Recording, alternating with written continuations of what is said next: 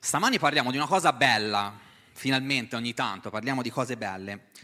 Facciamo così, vi leggo, no non ci sono video da mettere, eh, vi leggo una definizione e voi mi dite a cosa corrisponde. Quindi vi leggo la definizione del vocabolario e voi mi dite qual è la parola.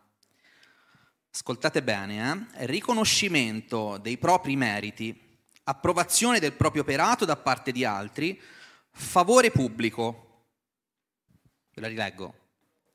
Riconoscimento dei propri meriti, approvazione del proprio operato da parte degli altri, favore pubblico. Cos'è? Successo. Questa è la definizione della parola successo, quindi stamani voglio parlare di successo. Cos'è il successo? Ma soprattutto quando le persone che, che stanno intorno a voi, le persone che ci conoscono, uh, percep- ci percepiscono come persone di successo, quando effettivamente siamo o, o diventiamo una persona di successo. Allora, diciamo che a grandi linee ci sono due definizioni, due, io ho messo insieme due gruppi uh, di, di, cose da, da, dalle quali dipende il successo. Da, diciamo, sono due definizioni di come il, il, successo viene percepito nella società di oggi. No? Cioè quando le persone diventano uh, di successo. Nel, pri- nel primo caso eh, il successo può dipendere dalla notorietà, no? dalla, da quanto una persona è conosciuta.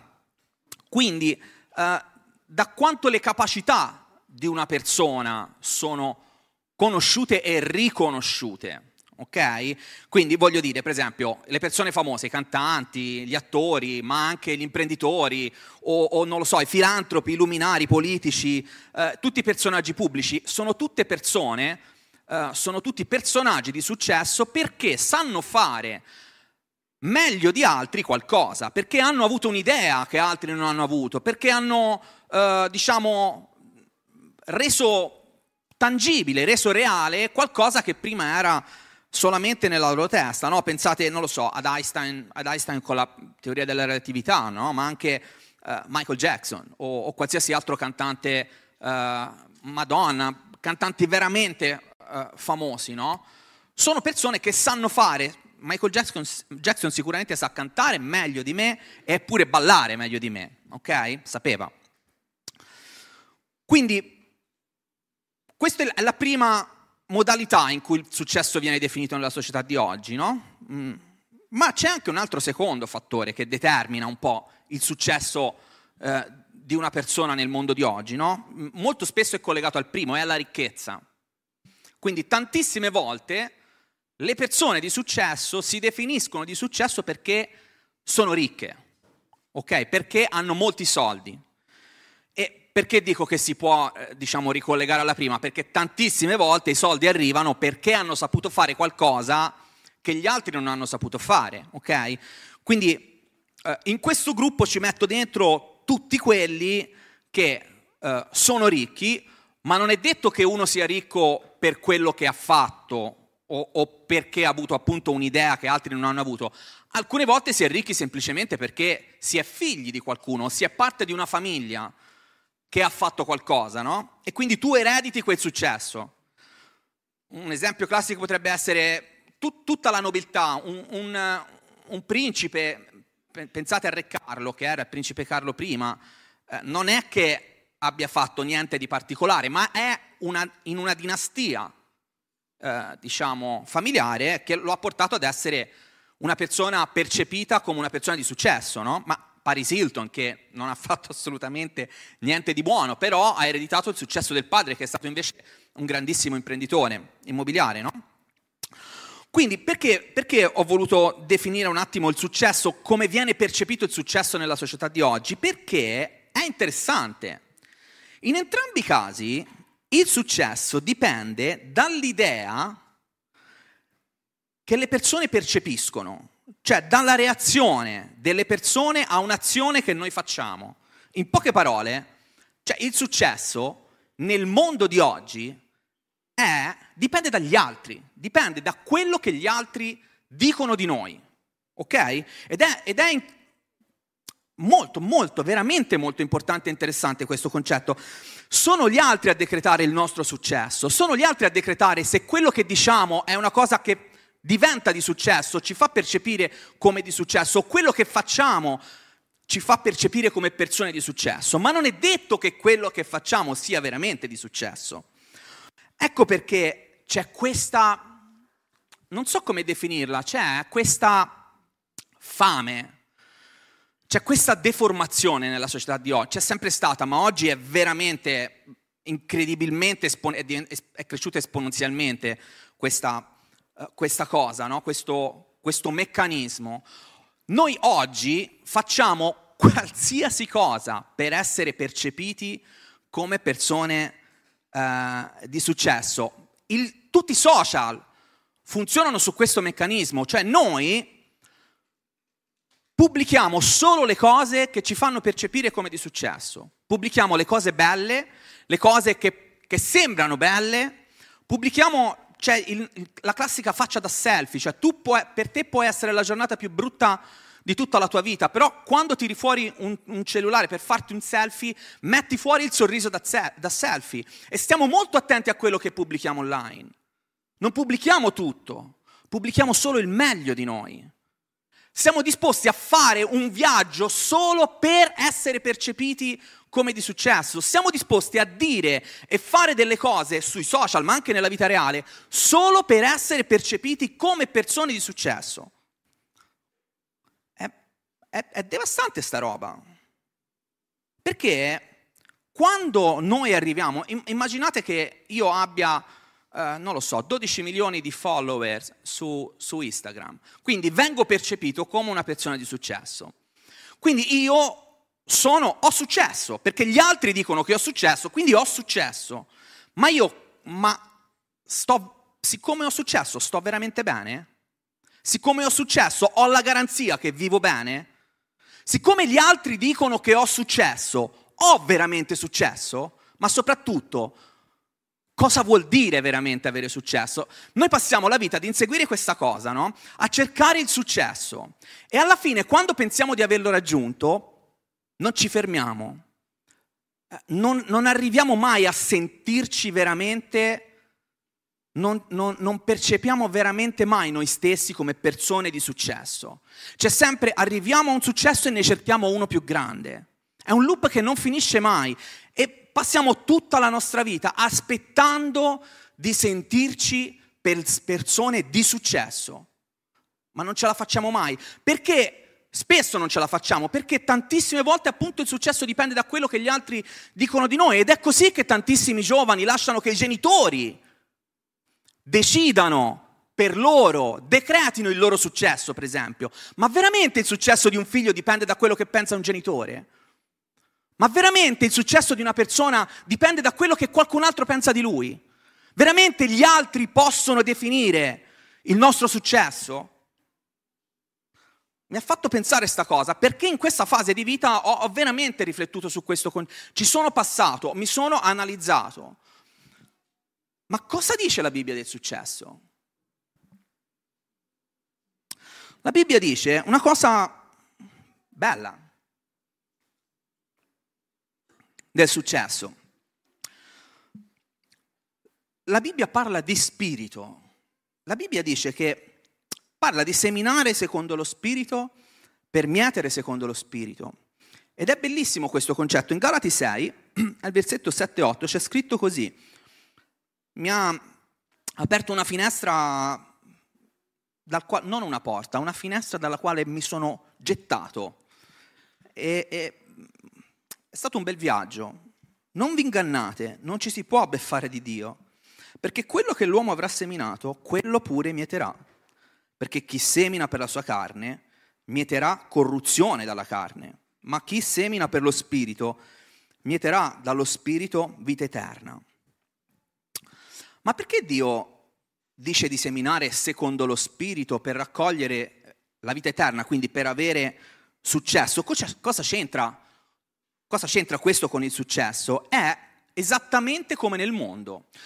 Come noi, lo sforzo che noi facciamo, lo sforzo carnale che noi facciamo per raggiungere il successo carnale, quindi lo sforzo che noi mettiamo nella carne affinché la carne, cioè le persone, ci riconoscano, ci percepiscano come persone di successo, Dio ci dice che la stessa cosa la dovremmo fare secondo lo Spirito.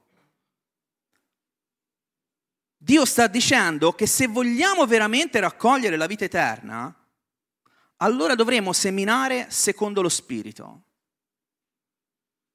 Le cose iniziano a cambiare. Prospettiva, la prospettiva di Dio è sempre, è sempre diversa dalla prospettiva umana, grazie al cielo, dovrei dire. Sapete cosa c'è in comune qua? Lo scopo. Sia nel primo caso che nel secondo, nel successo carnale che in quello spirituale, c'è lo scopo al centro. C'è lo scopo, il successo spirituale dipende dall'adempimento del nostro scopo spirituale. Il successo carnale viene venduto come l'adempimento del nostro scopo carnale. Scopo. Ma qual è il tuo scopo? Qual è il nostro scopo? Tu sai qual è lo scopo della tua vita? Tu sai qual è il tuo vero scopo, il tuo personale. Non parlo dello scopo in generale, il tuo scopo. Qual è lo scopo che Dio ti ha dato? Il centro, il centro, la ragione per cui devi vivere, qual è? La conosci? Ce l'hai chiara in testa? Guardate che in Giovanni 17 Gesù definisce questa cosa in un versetto, in poche parole, e, e lo fa in un modo estremo, secondo me, no? Eh, al versetto 4 dice così, io ti ho glorificato sulla terra, avendo compiuto l'opera che tu mi hai data da fare. Gesù sta dicendo, io ho avuto successo, ti ho glorificato sulla terra perché ho compiuto l'opera che tu mi hai dato da fare. Questa è la preghiera sacerdotale, eh? uno dei passi più belli, uno, uno dei capitoli più belli della Bibbia. Ma lo dice tante volte la Bibbia, questo concetto, lo conferma tante volte. In secondo Timoteo eh, dice così, io ho combattuto il buon combattimento, Paolo, questo è Paolo che parla. Ho combattuto il buon combattimento, ho finito la corsa e ho conservato la fede. Ma Paolo, lo scopo di Paolo, lo scopo iniziale di Paolo, qual era? Il suo scopo carnale quello dell'inizio, non quello per cui viene ricordato, non quello, quello che leggiamo nei Vangeli. Lo scopo carnale di Paolo all'inizio era perseguitare i cristiani e farlo bene affinché potesse essere percepito una persona di successo. E lui ha fatto, ha dato la sua vita, si è preparato per quello scopo e lo faceva bene. Ma poi Dio lo ha incontrato e non solo gli ha cambiato nome, non, so, non, solo gli ha cambiato la vita, ma gli ha cambiato lo scopo, gli ha dato il vero scopo, gli ha rivelato perché Paolo esisteva. E allora ha iniziato a perseguire quello scopo, lo scopo di Dio per la vita di Paolo. E allora ha potuto scrivere questa frase, questo versetto e lasciarlo a tutti noi. Ho corso fino alla fine e ho avuto successo, ho conservato la fede. E poi c'è un altro versetto. Questo, questo è un versetto conosciutissimo e noi siamo spesso, troppo spesso, molto religiosi. Molto religiosi. E leggiamo la Bibbia e ripetiamo dei versetti, ma mamma, quante volte Dio mi fa, mi fa veramente, mi mette davanti allo specchio e mi umilia su queste cose. Perché pensiamo di sapere, pensiamo di conoscere, pensiamo di ripetere, pensiamo di... Ma non è così. Guardate in Giosuè, dal capitolo 1 al capitolo 1, versetto 8, c'è un versetto famosissimo, questo libro della legge non si allontani mai dalla tua bocca, ma meditalo giorno e notte, avendo cura di mettere in pratica tutto ciò che vi è scritto, poiché allora riuscirai in tutte le tue imprese, allora prospererai.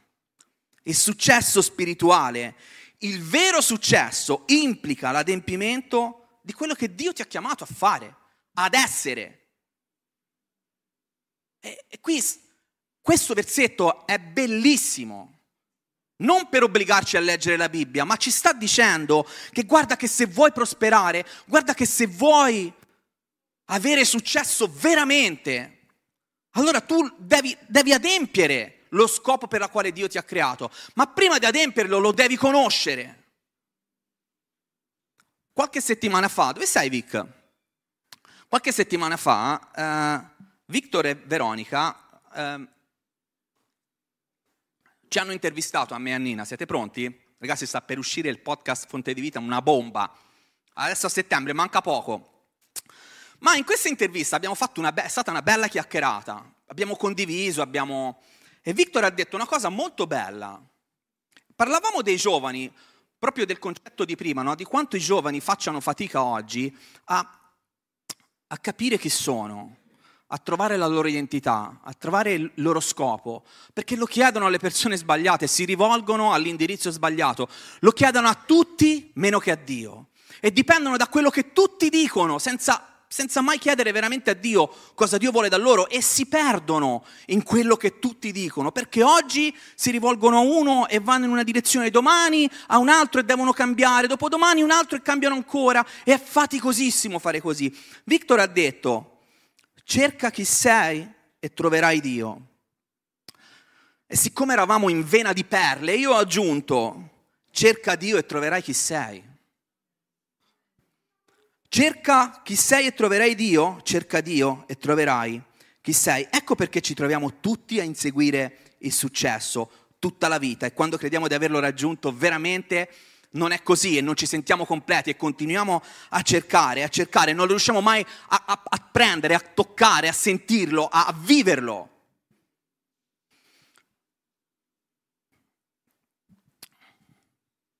Qualche mese fa Dio mi ha dato una parola per me che non pensavo assolutamente di condividere con voi. Questo è il rema sul quale io sto vivendo in questi giorni, in questi mesi.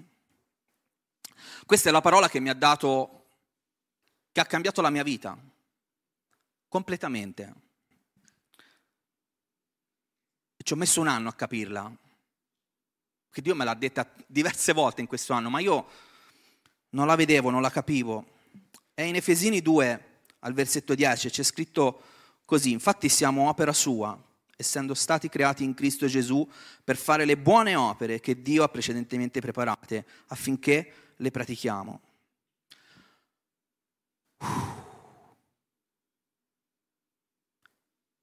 Questo è quello che ho fatto quando ho letto questa parola a maggio forse era. Un pugno in faccia, un pugno nello stomaco, mi ha tolto il fiato, non l'avevo mai letta, non l'avevo mai sentita così. Quanti di voi si sono posti il problema di sapere quali sono le opere che Dio ha precedentemente preparato per ognuno di noi, di voi? Ma non parlo di grande mandato, ragazzi, ma quanti di voi sanno se io prendo un nome a caso in mezzo a voi e ti chiedo, ma Dio cosa vuole da te? Qual è lo scopo della tua vita? Cosa ti ha chiamato ad essere, a fare? Dove ti ha chiamato ad andare? Tu lo sai? Tu gliel'hai chiesto? Tu ti sei preso il tempo di ascoltare? Tu ti sei preso il tempo di ricevere? Ti sei preso il tempo di camminare? O hai sempre fatto tutto da solo e poi dopo chiedi a Dio? Questo è quello che mi è successo. Io ho per anni, negli ultimi, non lo so, 13 anni, 14 anni, ho creduto, sono stato convinto che Dio mi avesse chiamato a servirlo in un modo. E l'ho fatto con tutto me stesso. Io ho, ho chiesto negli ultimi anni tantissime volte a Dio, questa è la mia preghiera più frequente che ho fatto negli anni, sempre, continuamente. Gli ho sempre chiesto a Dio, Dio come posso servirti?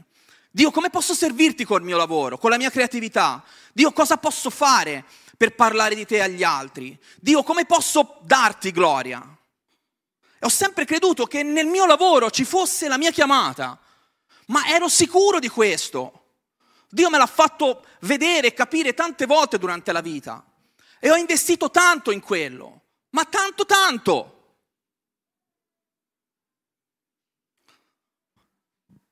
Quando ho letto questo versetto e Dio mi ha detto, lascia il tuo lavoro, voi non potete capire, mi sarebbe dovuto crollare il mondo addosso. Dio ho sbagliato, tu, ho sbagliato tutto fino adesso. Non ho capito niente, ma come mi stai... Ma come lascia il tuo lavoro? Ma Signore, questo è quello che io ti ho sempre chiesto, io voglio servirti col mio lavoro, non lo voglio lasciare. Ma quando ho letto questo versetto e Dio me l'ha detto, mi ha detto lascia il tuo lavoro, non mi sono arrabbiato, non ho pensato. La prima cosa che avrei potuto pensare è ho fallito, ho sbagliato tutto. E invece è scesa una pace che non capivo, che non avevo mai provato prima e non capivo. E ho chiesto, ma Signore, ma perché mi metti pace? Come faccio a lasciare il mio lavoro ed essere in pace? Quando fai la volontà di Dio, quando tu chiedi e lui risponde e tu entri in quella volontà, la ricevi, la scegli, l'ascolti, la persegui, nonostante sia difficile, allora la pace di Dio scende. Allora tu sai che stai andando verso il tuo successo. Tu stai andando esattamente dove devi andare, tu stai andando nella direzione in cui Dio ti ha chiamato ad andare. Ma non mi ero mai preso veramente prima, in 45 anni, il tempo di chiedere sinceramente, completamente a Dio, cosa vuoi che io faccia? Ho sempre detto io a Lui cosa avrei voluto fare. Non sono più un fotografo, abbiamo chiuso ditta. Ho lasciato il lavoro. Non sto dicendo lasciate il lavoro, ragazzi, eh? Non lo fate. Per l'amor del cielo, non lo fate. Però da, dal 31 di luglio io e Nina siamo missionari a tempo pieno. Per modo di dire, perché lo diventeremo, a un certo punto in qualche modo sopravviveremo. Però abbiamo fatto una scelta perché Dio ce l'ha chiesto. Ma sapete, in questa scelta, prima di tutto, Dio ha parlato a me, ma Dio ha parlato anche a lei. E quando siamo andati dal pastore, perché ci sembrava una follia, Dio aveva parlato pure al pastore. E lì mi è crollato il mondo addosso. Io speravo che il pastore mi dicesse, guarda, ma tu sei pazzo. Invece lui mi ha detto, credo che sia da Dio. Questa è la bellezza del successo, il vero successo, quello spirituale, quello che ti porta dove Dio vuole portarti. E non importa niente altro, non, tu lo sai, tu quando Dio ti parla, quando Dio ti chiede, quando tu entri, quando tu cammini, nella, tu lo sai che stai andando verso il suo successo. C'è un bellissimo salmo, un versetto di un salmo che raccoglie un concetto, è incredibile quello che Dio riesce a, a dire in poche parole. Vedete, c'è un segreto nel successo con Dio. Così lo chiama la Bibbia. Il suo patto, conoscere il suo patto, il patto che noi abbiamo con Lui, è fondamentale per camminare verso il suo successo, verso il nostro successo con Lui, per, per meglio dire. E nel Salmo 25 c'è scritto in maniera super chiara, al versetto 14, il segreto dell'Eterno è per quelli che lo temano ed egli fa loro conoscere il suo patto. È profondo, è, è, è tanto questo versetto, sono poche parole, ma è tanto. E c'è un, una parola che, che, fa proprio pulizia, che, che fa chiarezza, ed è temere. Il segreto è temerlo per quelli che lo temano. E temerlo vuol dire rispettare il suo nome, vuol dire rispettare la sua parola, vuol dire essere obbedienti. E nella mia vita io non lo so quante volte ho fatto tutto al contrario. Me ne sono accorto da, questa, da questi versetti, da, da, da, Efesini 2. Quante volte noi prendiamo decisioni, andiamo senza chiedere precisamente a Dio se quella è la nostra strada. A volte è qualcosa che ci piace, a volte è qualcosa che può essere utile, ma non è detto che è quello che Dio ci chiama a fare in quel momento. Quante volte noi prendiamo decisioni che sono sbagliate, credendo che siano giuste in buona fede, e poi dopo andiamo da Dio. Dio, sto male, Dio aiutami, Dio, Dio il mio cuore è rotto, Dio sono perso, Dio la mia mente, io non ce la faccio, mi sento solo, sola, mi sento inadeguato, non mi sento pronto, pronta. Ne abbiamo sentiti a, a centinaia al summer camp. Soprattutto nei giovani succede, ma anche negli adulti. Ma quanto cambia quando prima di prendere una decisione ci sediamo con Dio e ascoltiamo cosa Lui ha da dire nella nostra vita, per la nostra vita. Fa tutta la differenza del mondo e c'è un esempio, Lui, vedete Gesù è un esempio straordinario in tante cose, ma qua io anche questo, Dio è stato, Gesù è stato come uomo, è stato incompreso, è stato criticato continuamente come uomo, come Dio, come predicatore. È stato predicato da, criticato da tutti i lati, ma Dio, Gesù sapeva dove doveva andare, sapeva cosa doveva fare, sapeva qual era, cos'era che Dio aveva preparato precedentemente per lui affinché lo compiesse. Gesù sapeva esattamente che doveva andare su quella croce e che quello era il suo successo. Quello era il suo successo e nessuno lo vedeva come successo.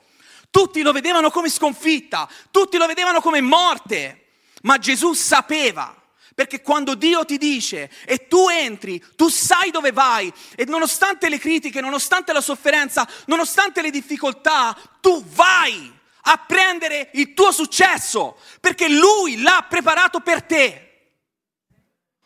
No, non si può, io, no, non si può, soprattutto con i giovani, questa è stata la sofferenza di quest'anno. Non si può vivere una vita basata sul successo che gli altri ti dicono che tu hai. Questa è una menzogna. Non si può dipendere da quello che gli altri pensano e questo e soprattutto dicono. Tu devi sapere cosa Dio dice di te e per saperlo ti devi sedere con Lui. Si vive una vita nell'ansia. Ansia, ansia, c'è tantissima ansia, attacchi di panico. Nei giovanissimi, a dieci anni, ma tu come puoi avere un attacco di panico? A dieci anni, ragazzi, dieci anni, nove anni, ma, ma tu il tuo pensiero deve essere dov'è la Nutella? Non puoi, non puoi vivere nel, con gli attacchi di panico. Il tuo pensiero deve essere dov'è mamma? Puoi andare in, nel panico perché non vedi mamma, ma, ma, ma a dieci anni non puoi. Non è possibile che oggi così tanti ragazzini, adolescenti, preadolescenti, bambini, vivono nell'ansia perché non sanno dove, perché non sanno dove devono andare, soprattutto a quell'età i genitori non sanno verso dove farli andare.